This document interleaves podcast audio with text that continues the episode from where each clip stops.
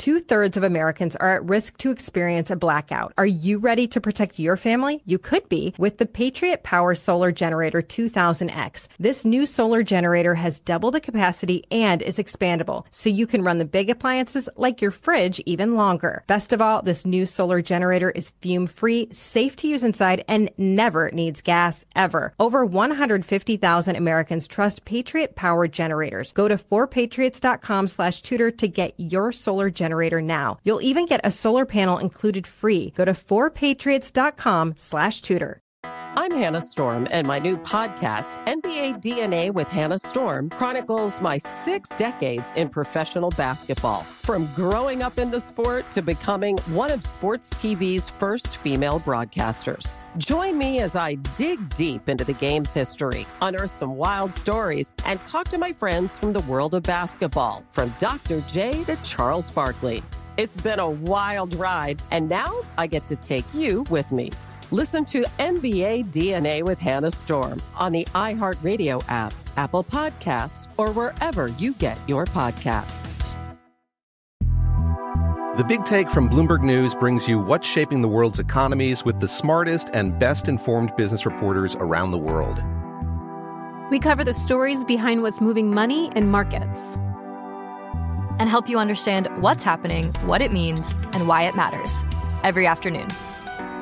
I'm Sarah Holder. I'm Saleha Mohsin. And I'm David Gura. Listen to the big take on the iHeartRadio app, Apple Podcasts, or wherever you get your podcasts. Welcome to the Tudor Dixon podcast. As you all know, I'm a mom, and that means parenting issues are near and dear to my heart. And to be honest, I have never had one of my children come to me questioning their gender. I certainly have wondered how families face issues like this and how society is pushing them one way or the other. And I know people are in both sides of that camp. And we've talked a lot about what it is to transition or have a transgender child. But today we have someone with us who has agreed to talk about her situation, Chloe Cole. She is considered a detransitioner. And she's agreed to share her story today in hopes of helping other families who are going through something similar.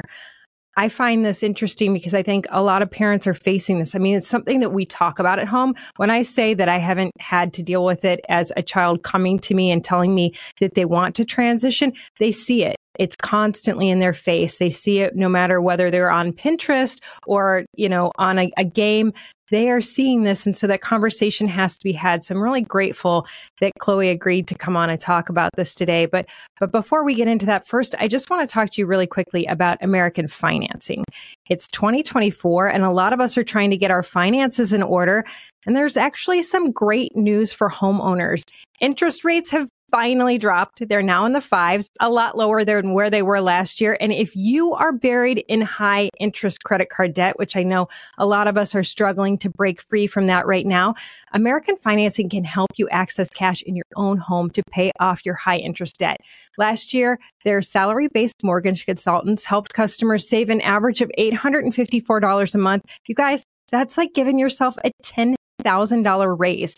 And what a great way to start the new year.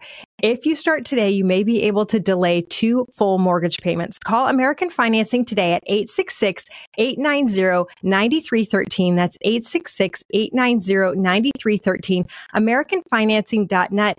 NMLS 182334, NMLS consumeraccess.org. APR rates in the fives to start, they start at 6.406% for well qualified borrowers. Call today. It's 866 890 9313 for details about credit costs and terms. Now I want to welcome Chloe Cole to the podcast. Chloe, thank you so much for speaking out on this. Thank you for having me.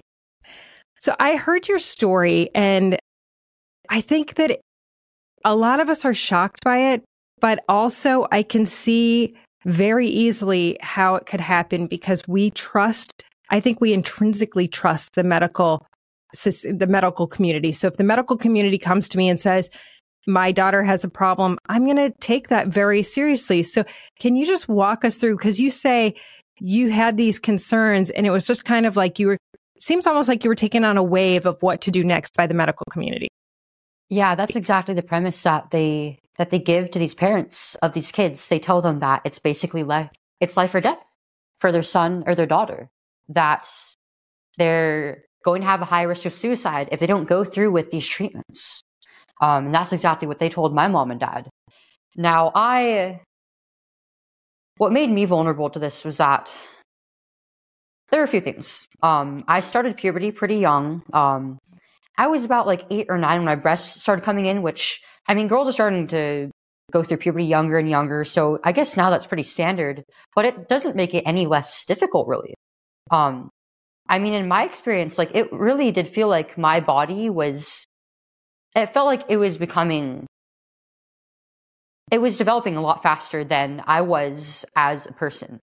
Um, I was still a child and I felt like people were starting to almost see me like I was a woman already. Mm. Um, I was getting like a lot of comments on my body. A lot of it was from my peers, um, both girls and boys. Um, and it was just embarrassing to have that part of my, my body just have like these developing parts of my body be focused on so much. Um, I mean, I, am not surprised by that, I guess. And I never really thought of it that way. But my youngest two are 10 right now. And I think that you are actually starting to talk about that stuff in school because they go through kind of those classes of your body's going to change. And then they start talking about, well, so and so already has, and this person's wearing a bra. And there is a lot of, and I mean, we are in a house of, I have four daughters. So everybody's pretty open about that kind of stuff. So the girls do talk about it. And I, I just never had really thought about how that might be something that is challenging. We are late bloomers in our house. I'm not going to lie. So for us, it's like, I never thought about it from the perspective of what it is like if you're not a late bloomer. Yeah. And I didn't really, it's not something that I really felt like I had anybody to talk about with either. Um, hmm. At the age that I was, I didn't really know how to verbalize these feelings, hmm. or even just like how how much it was affecting me. Um, but I didn't feel super close to a lot of my family, and not really like my my mom or my older sisters. So I didn't really feel like I had anybody to like look up to and ask questions about this kind of thing. Um, and a lot of the information that I was getting on my body, on my sexuality, was from like my peers or from the internets. Um, so not exactly the greatest guidance. Um, and I was a bit of a tomboy. Um, especially like as I got older, I just started to feel like I related more and more to the boys around me. Um, and I just liked being in their presence more. I felt like they were funnier, they were more fun to be around, and I just enjoyed my time with them more than I did um, being with the girls for a very long time. Um, and being a tomboy was something that I took pride in for a little while. But it got difficult, like as I started like progressing through middle school. Everybody starts going through, everybody else starts going through puberty too, and like the dynamics change socially. And now, like I can't like hang out with a guy without being without it being seen as like a like a romantic thing. And losing that was kind of difficult for me as I went through that. And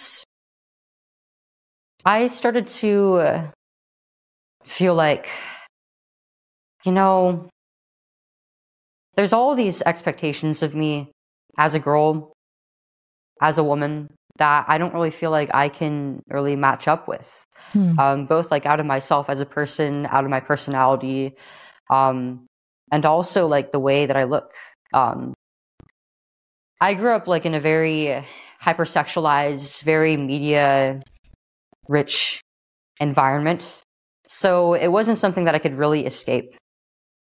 And that was that was pretty difficult for me. Um, it got to the point that like I started to feel like, you know, I I don't know if I'm going to be enough as a woman. And mm I don't mm-hmm. really know if that's something that I want to be either. Um, I was getting all these negative ideas about what being a woman would be like, what that would mean.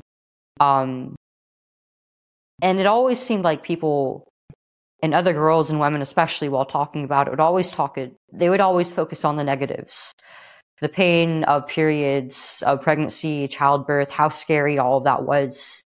Hmm. And wow, really our words like really do matter. It, it, I mean, as you're talking, I'm thinking, gosh, how often do we we just complain a lot? And what is that? And you're young at this point. You're 12 at this point. Yeah, roughly about about 12 years old. Hmm.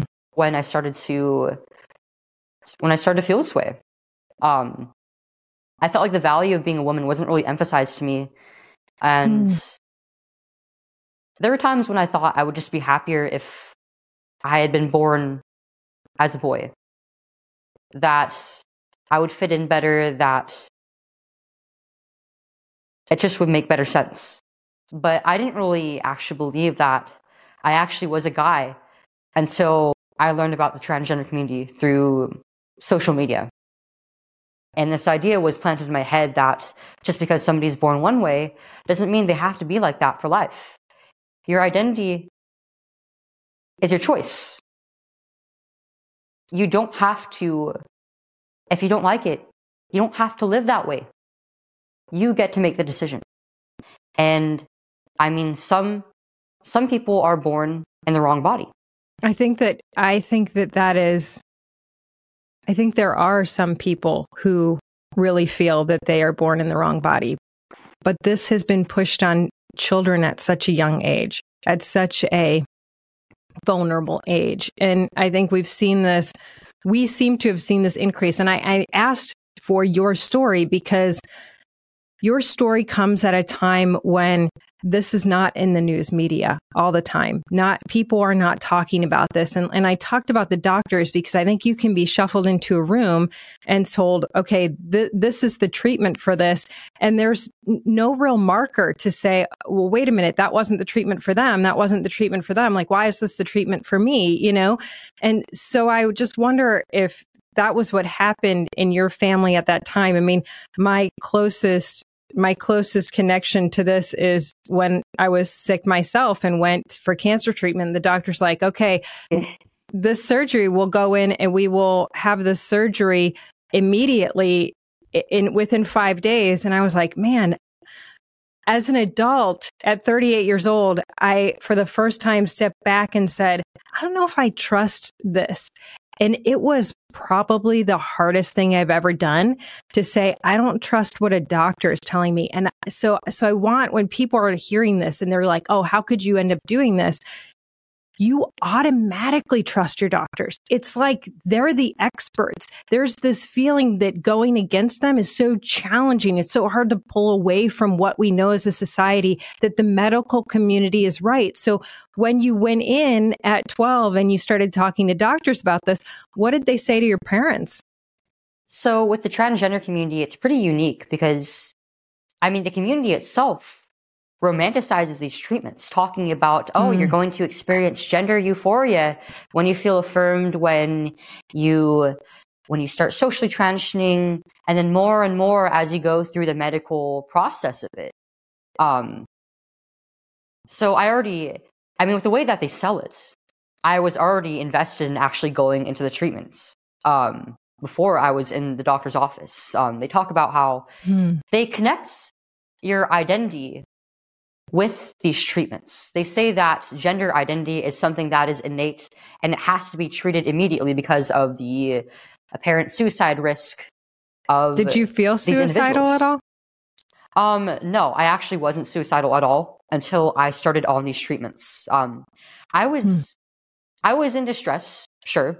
Um a lot of it was just really like ordinary adolescent girl distress of going through the process of puberty, all the social changes and and all the awkwardness and and grief that can come with that. And nobody had really ever considered that.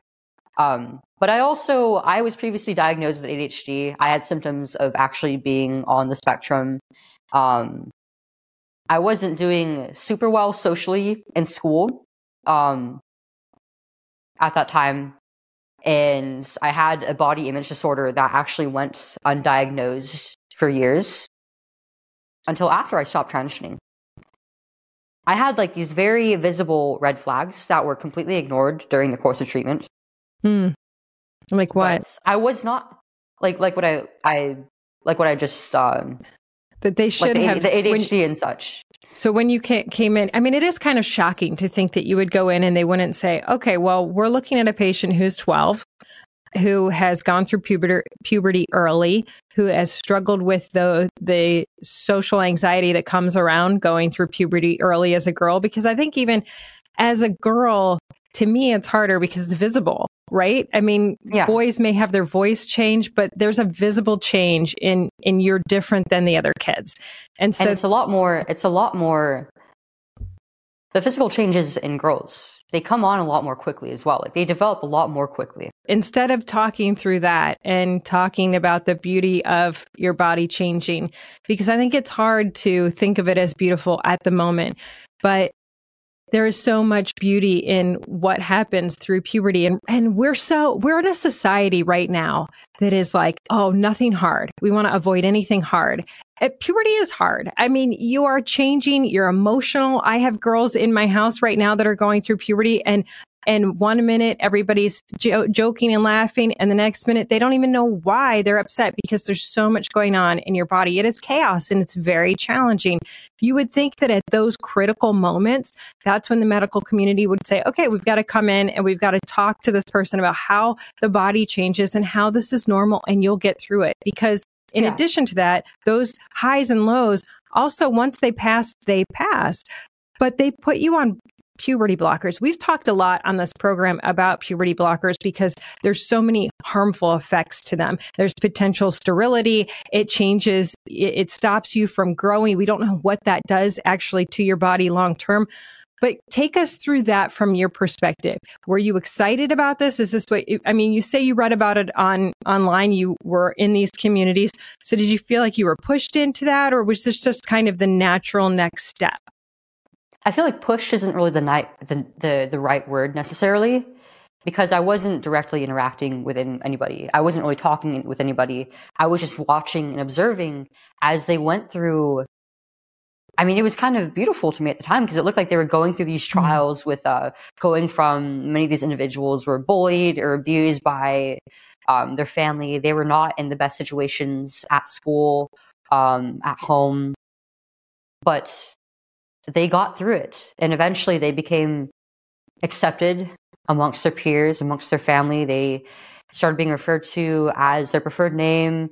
Um, some of them eventually went on to to take hormones and undergo the other procedures. And it was like, wow, like, it's just incredible watching these people's journeys as they become happier, as they become who they claim to be their authentic selves and that was something that I really, it was something that's hit pretty deeply for me because mm. I was struggling to find my identity for years. I didn't have a whole lot of friends um, in elementary or middle school. Um, and I didn't really know who I was as a person.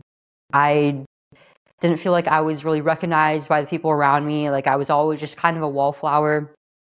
And it gave me hope that I could find myself. And I really truly believe that I had the brain of a boy in a girl's body. And hmm. that's mm. why I wasn't a feminine girl. That's why I felt this distress around my developing body. And my doctors took this belief I had and they let it run the they let my childish judgment run the entire course of my judgment and the rest of my physical development. Let's take a quick commercial break. We'll continue next on the Tudor Dixon podcast. I'm Saleha Mohsin, and I've covered economic policy for years and reported on how it impacts people across the United States. In 2016, I saw how voters were leaning towards Trump and how so many Americans felt misunderstood by Washington. So I started the Big Take DC. We dig into how money, politics, and power shape government and the consequences for voters. It's an election year, so there's a lot of focus on the voters that TikTok is reaching. The initial reaction is like, oh, things are looking so resilient. I don't want to be too pessimistic, but I just don't see the political will down in Washington right now to, to change their tune. I think the American electorate has been signaling that it expects a rematch of the 2020 election. These are unprecedented times. With new episodes every Thursday, you can listen to the Big Take DC on the iHeartRadio app, Apple Podcasts, or wherever you get your podcasts. If you love sports and true crime, then there's a new podcast from executive producer Dan Patrick and hosted by me, Jay Harris, that you won't want to miss. Playing Dirty Sports Scandals. Each week, I'm squeezing the juiciest details from some of the biggest sports scandals ever. I'm talking Marcus Dixon, Olympic gymnastics, Cain Velasquez, salacious Super Bowl level scandals. Join me on the dark side of sports by listening to Playing Dirty Sports Scandals on the iHeartRadio app, Apple Podcasts, or wherever you get your podcasts. From LinkedIn News, I'm Jessi Hempel, host of the Hello Monday podcast. In my 20s, I knew what career success looked like. In midlife, it's not that simple. I've been a journalist for two decades, writing cover stories for Business Week, Fortune, and Wired. And now, every Monday, I bring you conversations with people who are thinking deeply about work and where it fits into our lives like Microsoft CEO Satya Nadella on growth mindsets. The learn it all does better than the know it all. Or MacArthur Genius winner Angela Duckworth on talent versus grit. Your long term effort and your long term commitment are surprisingly important. Each episode delivers pragmatic advice for right now. Listen to Hello Monday on the iHeartRadio app, Apple Podcasts, or wherever you get your podcasts. A child at 12 can make a decision to take a medication that is going to change everything about their development.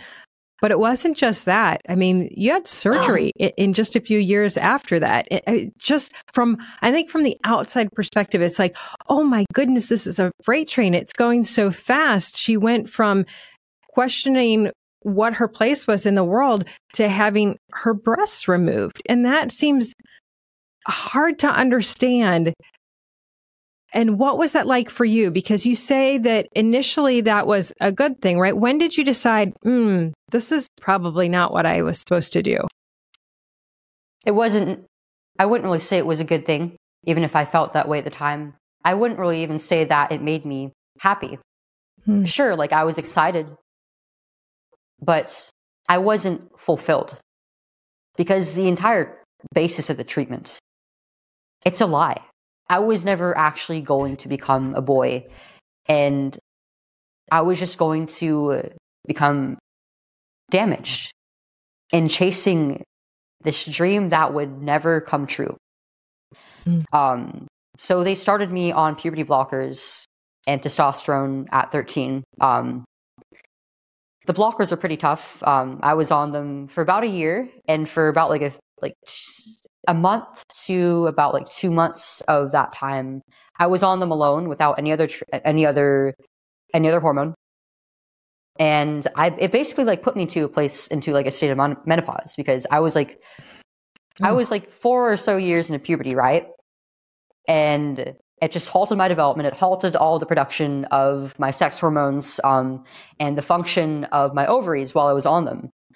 And so I was getting the whole the whole deal. I was under, I was experiencing like hot flashes. Um, oh my itching. word! As a child, yeah. And this went on for about like the entire year oh, that I was on them. It was that sounds awful. Yeah, it was it was pretty rough. Um, and without like the, any hormones in my body, like it just, I felt very lethargic. It was I felt like a little bit depressed and it made it hard to like focus in my classes. So once I started on the testosterone, it was like, wow, like I feel great. I mean, it's a literal steroid that they put me on, that they put this little 13 year old girl on. And so like I had like a huge boost in my energy. Um, I felt pretty confident, both because of the effects of being on androgens and also because I was, I felt affirmed. I felt like I was on track to becoming this boy who I was led to believe that I was supposed to be. Um, I was looking forward to the physical changes, which came pretty quickly. Um, my voice dropped pretty quickly, and it was very deep for a long time. Like it was a lot deeper than it is now, actually. And it's a miracle that it even lightened up. Um, then I started developing a bunch of muscle. I started to, like, the hair all over my body got thicker. The hair on my head, the hair in my eyebrows, my eyelashes, my facial hair. Um, I started to develop like this glow in my skin. And I felt like it was the best I had ever looked in my life. And when you're somebody who has a body image disorder, Mm. you want to change, you seek change. And this gave me that. Um, it was still kind of awkward because I was still in eighth grade when I was starting these event, these interventions. So like even as I was starting to change physically, and I was I was satisfied and looking forward to that. I mean, everybody around me had known me since elementary school. They, I, I wasn't. Nobody actually thought that I was a boy. Um. So I decided like I wouldn't make any further efforts to transition until I would I would enter high school. Um, and that changed um, because of a sexual assault that happened in at school. Um, Wow. That went completely unresolved because I didn't really feel like I could report it to anybody because I didn't trust anybody at that school. Um, I couldn't. I felt like I couldn't even trust like my teachers and the staff there to help me with my education. Um, I had an IP that they were not following the rules of at all. So how could I help? How could I expect them to help me with help me feel safe there? Mhm. And I was like, I was in the mindset of like, I'm trying to become a boy. So, I mean, how would I even tell that to somebody? I don't want to be seen as weak. I don't want to be seen as a girl. I just, I guess all I have to do about this is man up. So I never reported that assault for years. Um, but I decided that I would start trying to hide my breasts so that nobody could ever hurt that part of my body ever again. Mm. So going into high school, I was on hormones long enough um, that I actually had a deeper voice than most of the other the other boys. Like going to freshman year, um, and I looked like any other like fourteen year old boy, and my chest was hidden. Nobody knew other than people who I went to school with before. But I I I started going through like the social changes as people like saw me as a boy. Um, I started using like the male restroom facilities and locker room facilities. And I thought for a while that I was satisfied, that I was happy with this. But that Just kind to- of lingering feeling of like of fear of people even just knowing that I was a girl, especially because of what had just happened to me months prior, was in my mind for for years. Um, and just out of I just- I curiosity, went- though, as you're telling me this, it just seems like there's so much energy into this because it's like uh, almost like keeping a secret, but it's not a secret. And it's just, there's just so much of your energy as a student that has to go into who you, who you are trying to become. What was that like trying to do, to do school, to do childhood at that time while you are at doctors and getting medications and there's so much going on revolving around changing your gender how is anything else happening that's childhood based I mean, I really do feel like I was forced to to grow up a lot sooner than I should have. Hmm. And it was like and that's I funny because it's almost like that's what you were trying to avoid In some ways, yeah. I i mean with the early with the early puberty it's Eh. like you were like i didn't want to go through this early puberty and then all of a sudden you're forced into growing up even faster Huh. I mean, it was like I was putting on a mask every day. Um, I knew even subconsciously that I was still a woman, that I always would be that way. And like, especially like when I would come home after school, like I would take ho- I would take off my um my binder, which was like the compression garment that I used to um to make my my my my chest look flat before I underwent surgery. And you know, like I'd I'd take like a shower, I would see my bare chest, and it was just a reminder that this part of me would never change. And it was it, it was just exhausting to basically lie to everybody around me every day, to worry that one day I might be found out, to worry about what the consequences of that might be. Um, especially like if somebody like finds me like in the locker room or like in the bathroom while I'm alone, while I'm in a vulnerable situation, like while I'm changing or something. And what could what could happen to me? What could they do to me?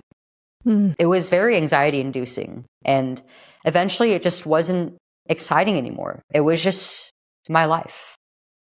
And Mm. that life was worse than the one that I had before. I started feeling more and more dissociated from that girl, that person who I used to be.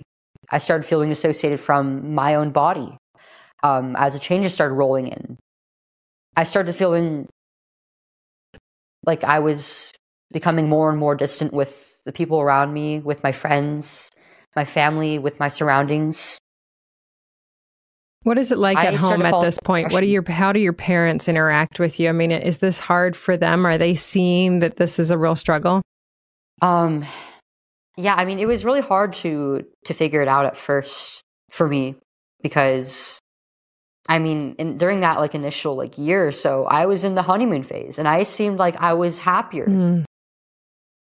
Um, Mm. and I seemed that way to all the people around me, and then I started getting drastically worse so so quickly, and I know that it was hard for my mom and dad because they were watching it's like watching your own kid become an entirely different being. Mm-hmm. Mm-hmm. I can't imagine what my mom and dad went through. But I mean, they, from the very beginning, they wanted to be accommodating. They wanted to help me feel comfortable in my own skin. But they didn't want me to go through this. They didn't want me Mm. to, tran- they didn't want me to transition medically at all. Um, that was not their expectation when they sent me to therapy when I started seeing the doctors. They wanted to have help in in raising me, really. They just wanted me to be able to grow up without any intervention, to have some freedom in expressing myself. But they didn't want me to undergo any decisions surrounding my body. They felt like their hand was forced because they were told that it was all I had. That it was going to be my life on the line. And when you're a mother or a father and you're told that your your son or daughter could die if you don't start treatment now, what do you do? Mm-hmm. Oh, I can't. I, I honestly, I cannot even imagine having that conversation with doctors. And I think that that has been shocking to parents to hear. But if you put yourself in that position, you're like, man, if I'm in sta- if I'm sitting in front of a doctor and they're telling me you're going to lose this kid, I'm going to do everything I can to make sure I don't lose my child. So, so you, I mean, this is a long period of your life, and especially as a child, this is a long period of your life. So this starts when you're like 12. Yeah. You have the double mastectomy when you're 15. By 16, you're going, I don't think I want to be a, a boy anymore. Is that how it went? Yeah. Um, so in my sophomore year of high school, I started to become like very visibly depressed. Um, My Hmm. grades were actually starting to to fail. Like I was failing out of my classes, out of several classes by this point in time. I wasn't applying myself in my studies anymore. I just I became apathetic. I stopped caring. I became suicidal. I just didn't want to be here anymore because it every day was just such a struggle for me. And I couldn't even figure it out because I was so deep into this idea that I was a boy. That's I, I, I couldn't I couldn't even fathom that this could be wrong or that this could be harming Hmm. me. Because I was some, my my entire family was so sold into it. So how hard is it if everybody's sold into it? How hard is it to go, maybe this isn't what I am? I mean, just the thought of going back to everybody in my Mm. life and telling them that I was wrong about this, that I was still Chloe, that I was still a girl and would only ever be a woman was just humiliating. I, I, I couldn't even fathom that for the longest But you were a kid. I mean, that's the thing that's crazy to me as an adult. I'm like, no, it's not. You're a kid. You can make those decisions. Like you can change your mind because that's how, that's your age at that time. We all know that. Yeah. Um, but I started to get sick of wearing this stupid binder every day. It's like I like, yeah, it was comforting that that part of my body was was hidden, that nobody would know that I was actually a girl, and that nobody could hurt that part of me. That there was this barrier on me, basically. But I mean, this thing was tight. Like it would get sweaty. Like I'd wear it like whenever I worked mm. out, whenever like I went swimming or on a run. Um, I I hated it. And after two years of it, I was just so done with it. I wanted to be free of it. But I also didn't want to have visible breasts anymore. I was kind of insecure about like how the rest of my body was becoming more masculine visually, but this part of my body was still there. And I just felt like it made me so ugly. Hmm. I wanted to look like the other boys my age. I wanted to be able to take off my shirt like them and not have to worry about anything. And there is still that unresolved sexual trauma that I I mean for the longest time I didn't even recognize it as that. I didn't know hmm. how to bring that up in in in in therapy because I repressed it. And I mean there was just so much going on that should have been like a major red flag to my providers when I was going through um, when I was going through the, refer- the referral process for surgery. But how much of that like, do no, you think is how much of it do you think surgery. is experimental and that they wanted to get money? I mean, sometimes I feel like these doctors are like, "Oh, this could be a cash cow and this person is willing to be my astronaut in this game." Everything about this course of treatment is experimental, mm-hmm. especially on children. We don't know how this affects a children's development long term when it comes to their brain, um, how it how it affects them as they're developing socially and emotionally, how it affects their sexual and reproductive developments or the rest of their body.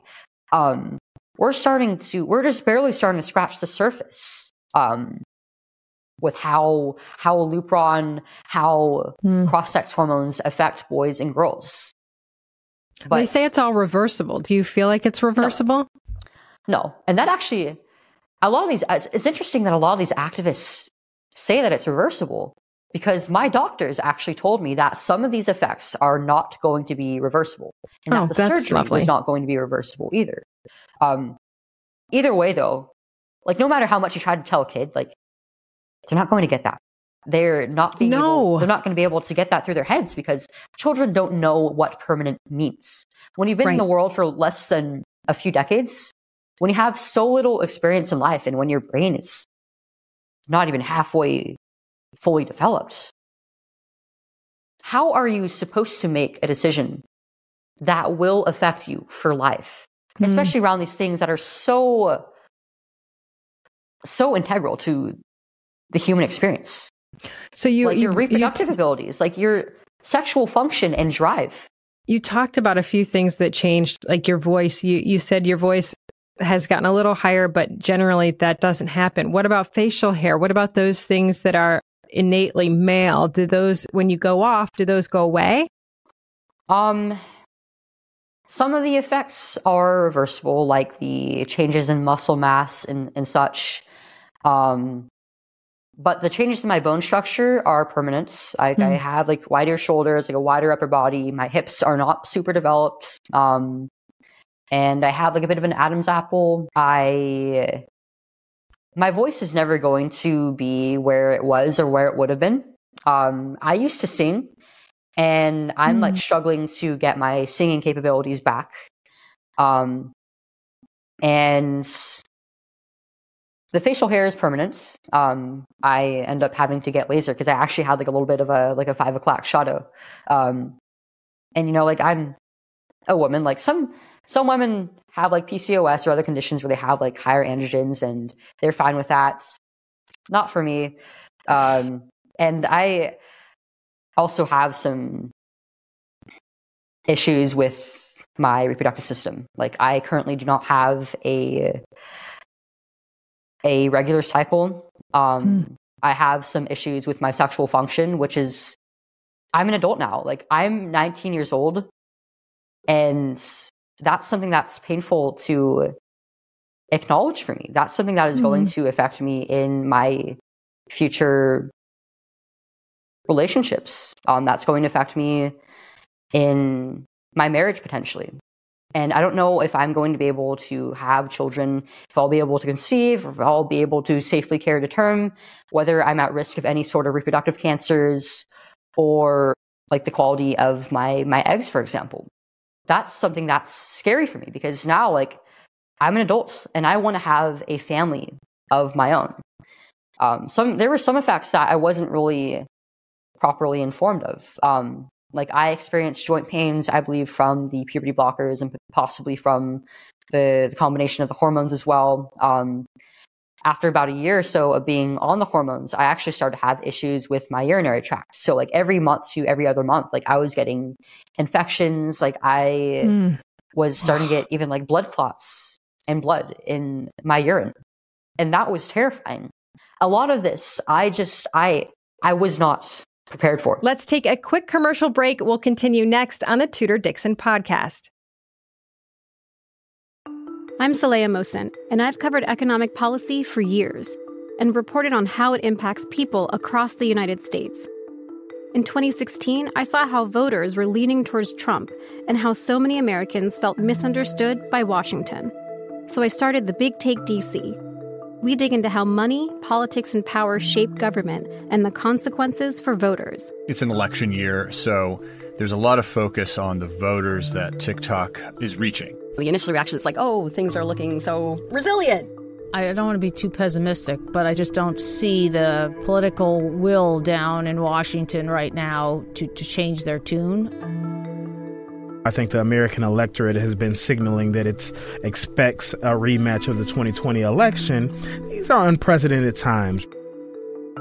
With new episodes every Thursday, you can listen to the Big Take DC on the iHeartRadio app, Apple Podcasts, or wherever you get your podcasts.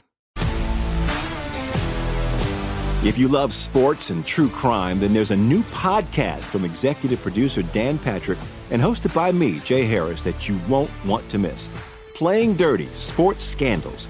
Each week, I'm squeezing the juiciest details from some of the biggest sports scandals ever. I'm talking Marcus Dixon, Olympic gymnastics, Cain Velasquez, salacious Super Bowl level scandals. Join me on the dark side of sports by listening to Playing Dirty Sports Scandals on the iHeartRadio app, Apple Podcasts, or wherever you get your podcasts. From LinkedIn News, I'm Jessi Hempel, host of the Hello Monday podcast. In my 20s, I knew what career success looked like. In midlife, it's not that simple. I've been a journalist for two decades, writing cover stories for Business Week, Fortune, and Wired. And now, every Monday, I bring you conversations with people who are thinking deeply about work and where it fits into our lives. Like Microsoft CEO Satya Nadella on growth mindsets, The learn it all does better than the know it all. or MacArthur Genius winner Angela Duckworth on talent versus grit. Your long term effort and your long term commitment are surprisingly important. Each episode delivers pragmatic advice for right now. Listen to Hello Monday on the iHeartRadio app, Apple Podcasts, or wherever you get your podcasts. I mean, that's the thing that I, I like get so mad about. I'm like, of course you weren't prepared for it because you were a child and your parents were being manipulated by this system. So let me ask you, there's a lot of kids out there right now that are in your same situation that are at the beginning and looking at this and they're like, gosh, I'm really considering this. You've got Mike DeWine, the governor of Ohio, who just said he's not going to ban transgender surgeries. If somebody would have stopped that from happening. If they would have said, you know what, she has to grow up and she can't have the pu- puberty blockers, she can't have the surgery, do you think that that would have been better for you? Absolutely. I mean, on I feel like on every single level, I was failed. It hmm. should not have even been a possibility for me to go on these treatments at the age that I was. I these doctors failed me. The state of California failed me. The lack of protective laws and measures for these kids Wow. is destroying them. It's destroying their families. And that's and I think that's the thing is that people, whether you are a child or an adult, you are getting manipulated by this medical system. So now, do you have any recourse? Will they will they pay for anything to be any treatments to to reverse this? Um, no, there is no guarantee that they will cover that they will cover these treatments um, as part of my detransition. Um, here in California, my home state, all the treatments for transition from the puberty blockers, the um, hormones, any other medications that that may that are part of the transition, and both like the the breast surgeries and the genital surgeries are entirely covered by insurance by law. But there is no similar law for detransitioning. There are there aren't even there's not even a standard of care there are no medical codes to bill for for those of us who decide to stop transitioning. So we have, as it, as, as it's standing now, detransitioners and those of us who regret transition and are trying to find a way out don't really have any sort of resource. We don't mm. know what to do. Our doctors don't even know what to do with us. They don't so want they to. The they don't want you to be out there because you're the the example that says they were wrong. Absolutely. And if you could give I one mean, message I've, I've experienced to this with my own doctors for parents who are going through this because i think that's the that is the group that has to come forward and say no we're not going to let this happen but i know i mean we have people in our own life that are like i have no choice because of what will happen to my kid from your perspective knowing who you were at that age what would you tell those parents um, do not affirm these feelings at all. Mm. Don't even refer to your child by their preferred name or pronouns mm. or identity. Wow. Because in doing so, you're reinforcing the idea that they were born wrong, that there is something wrong with the way that their perfectly healthy bodies are. Hmm. Wow. You need to help them understand that they're beautiful, that they don't have to fix what's on the outside in order to be okay on the inside. Mm. You are their parents, You're their family. You know them best. You've raised them up since birth.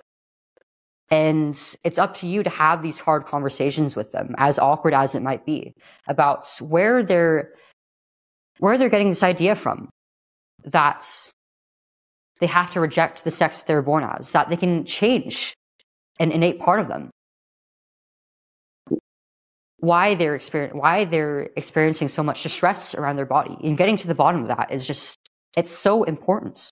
Yeah, and Chloe, you you and, are so beautiful, and I am so grateful that you came on to talk about this. It's something that I think, you know, in our family, we try to be really open and I am different than my mom was. And I think it's important that we change because there is so much our kids have access to now that I didn't have access to as a kid. And there are so many questions that I have to tell you as a mom are so awkward to talk about with my kids.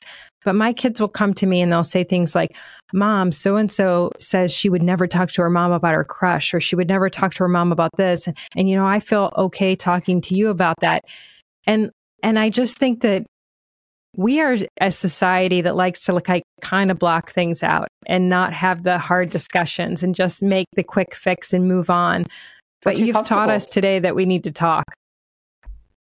Absolutely. I think that a big part of this is that we become too comfortable. That we mm. value comfort over pretty much everything.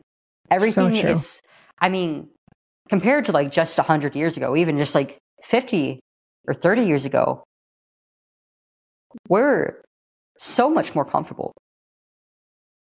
But because of that, we don't really value going through these these trials and these tribulations anymore. And I think that's what's that's what that's exactly what we need. That's exactly what these what children need in order to fully develop into functioning adults. Those And are the safe forego that. You places to go through the hard stuff. Those are like you have to go through hard things when you're safe so that when you're out on your own, you know what hard is and you can handle it. Yes, and it's not only these these trials as people, as adolescents that we have to go through. Puberty is something that you can't negotiate. It's, I mean, it's not just the development of your reproductive system and your secondary sex characteristics. It involves every single part, every single system in your body. And you can't expect someone to fully develop into an adult physically, sexually, emotionally if they're not developing as normally. Right. Right. You got to go through that hard. And I'm so glad you were here to talk about it. Chloe Cole, thank you so much for coming on the podcast. Thank you. Mm. And thank you all for joining us on the Tudor Dixon podcast for this episode and others. Go to tudordixonpodcast.com. You can subscribe right there or head over to the iHeartRadio app, Apple Podcasts, or wherever you get your podcasts. And join us next time on the Tudor Dixon podcast. Have a blessed day. Two thirds of Americans are at risk to experience a blackout. Are you ready to protect your family? You could be with the Patriot Power Solar Generator 2000X. This new solar generator has double the capacity and is expandable, so you can run the big appliances like your fridge even longer. Best of all, this new solar generator is fume free, safe to use inside, and never needs gas ever. Over 150,000 Americans trust Patriot Power generators. Go to 4patriots.com slash tudor to get your solar generator now. You'll even get a solar panel included free. Go to 4patriots.com slash tudor. I'm Hannah Storm, and my new podcast, NBA DNA with Hannah Storm, chronicles my six decades in professional basketball. From growing up in the sport to becoming one of sports TV's first female broadcasters. Join me as I dig deep into the game's history, unearth some wild stories, and talk to my friends from the world of basketball, from Dr. J to Charles Barkley. It's been a wild ride, and now I get to take you with me. Listen to NBA DNA with Hannah Storm on the iHeartRadio app, Apple Podcasts, or wherever you get your podcasts. The Big Take from Bloomberg News brings you what's shaping the world's economies with the smartest and best informed business reporters around the world. We cover the stories behind what's moving money and markets. And help you understand what's happening, what it means, and why it matters every afternoon. I'm Sarah Holder. I'm Saleha Mohsin. And I'm David Gura. Listen to The Big Take on the iHeartRadio app, Apple Podcasts, or wherever you get your podcasts.